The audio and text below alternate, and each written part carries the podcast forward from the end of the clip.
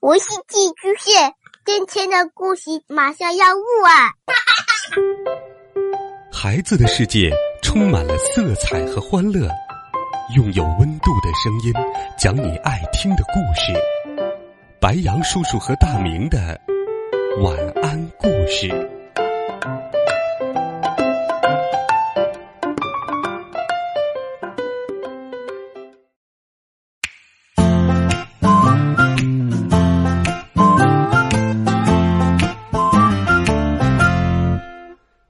小朋友们，晚上好！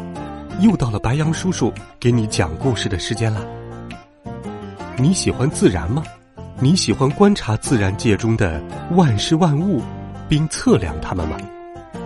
有这样的一个测量员，他就喜欢测量各种事物。一起来听这个和科学知识有关的有趣故事——了不起的测量员。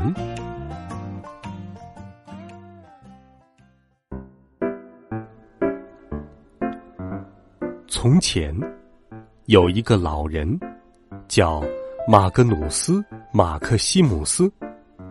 他一个人住在镇上的一座老房子里。房子面朝大海，摇摇欲坠。他酷爱测量，可是不像别人那样测量平常的东西，比如腰围、脚长、小孩的身高。他更专注于测量不平常的事物。他在房子里摆满了各种各样的钟表和天平、温度计和气压计、望远镜和潜望镜，还在鼻梢架了一副眼镜，这样他就可以精确的测量事物的湿与干、近与远，也可以测量不湿也不干。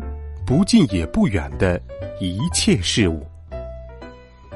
马格努斯·马克西姆斯是个了不起的测量员，人们交头接耳的说。除了测量，马格努斯还酷爱计数。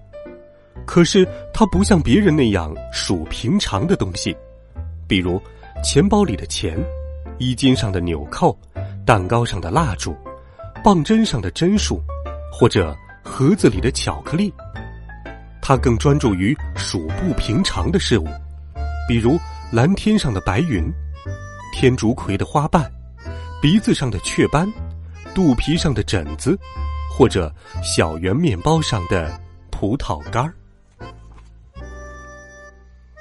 每当马格努斯把什么东西测量好，并且数清楚，就把结果记在小纸片上。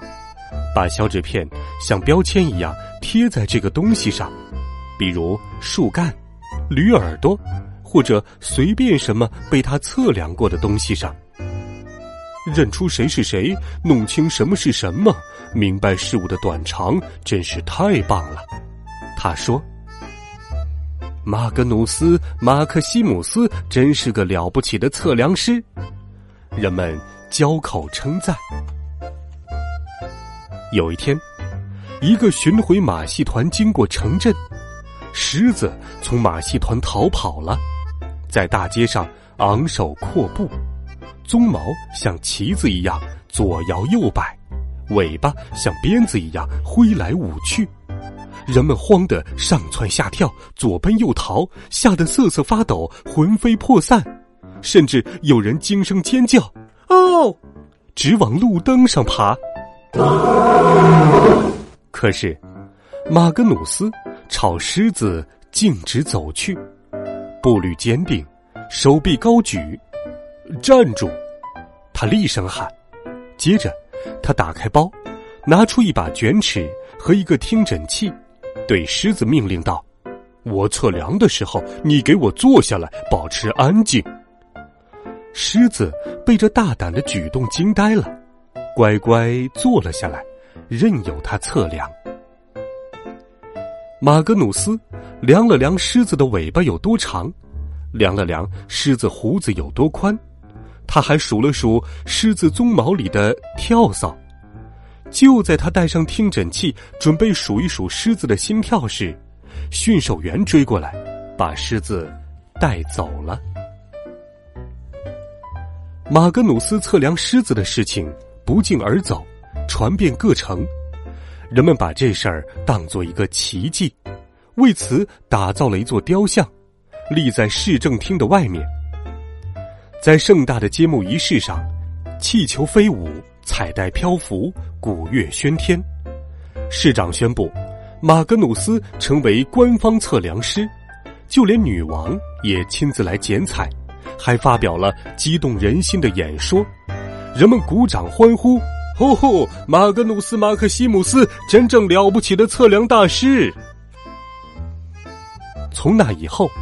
他就成了这座城镇的官方测量师，他不得不负责温度、湿度、长度、宽度等一切度的测量工作，甚至包括水母的摇摆度和痒痒的痒痒度。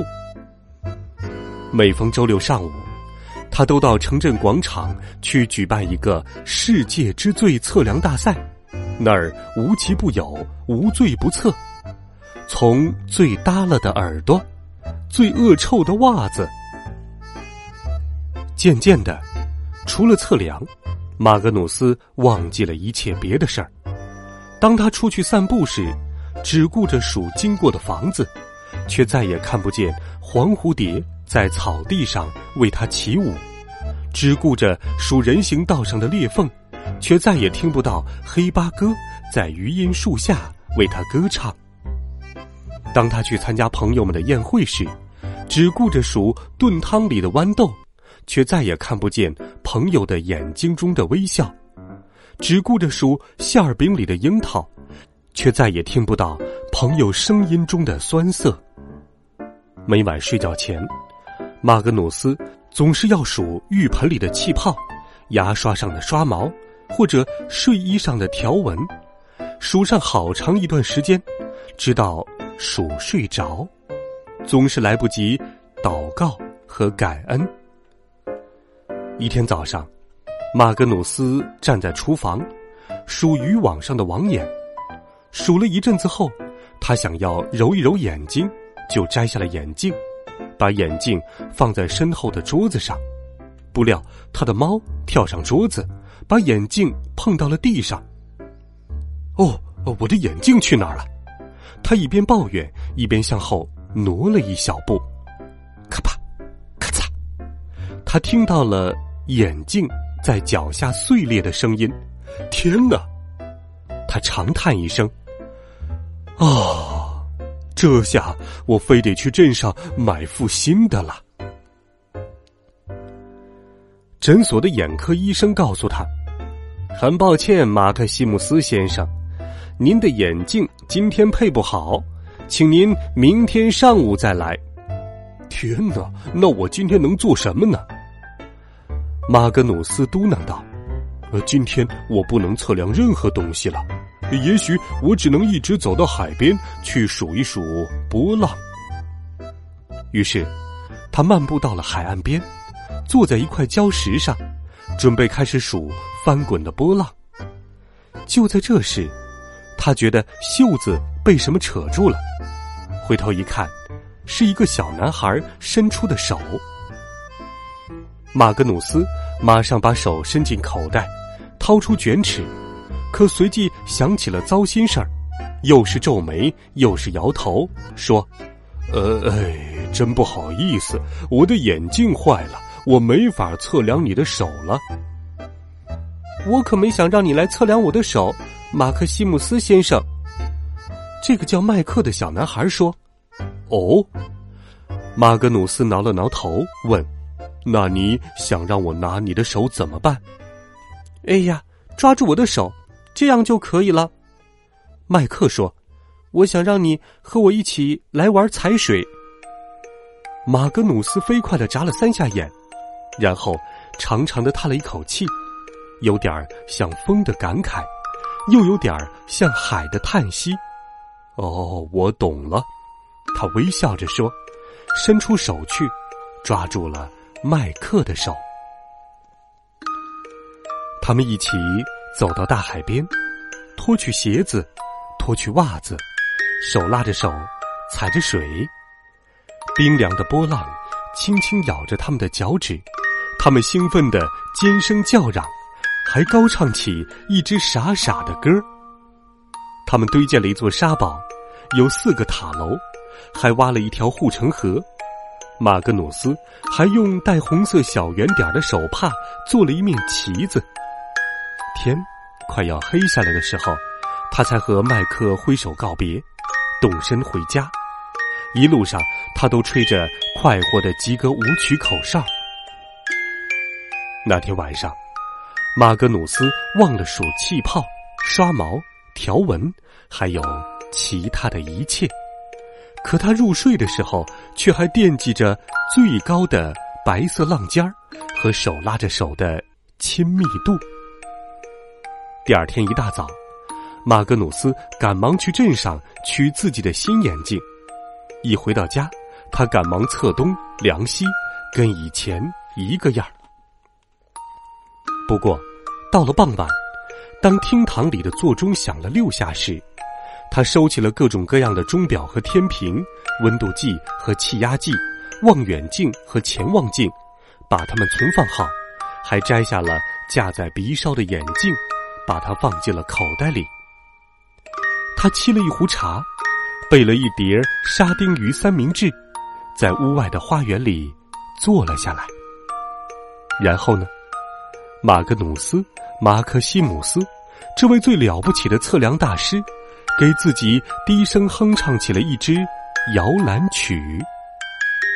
此时，夕阳西落，新月东升，群星在无垠的夜空静悄悄地眨着眼睛。晚。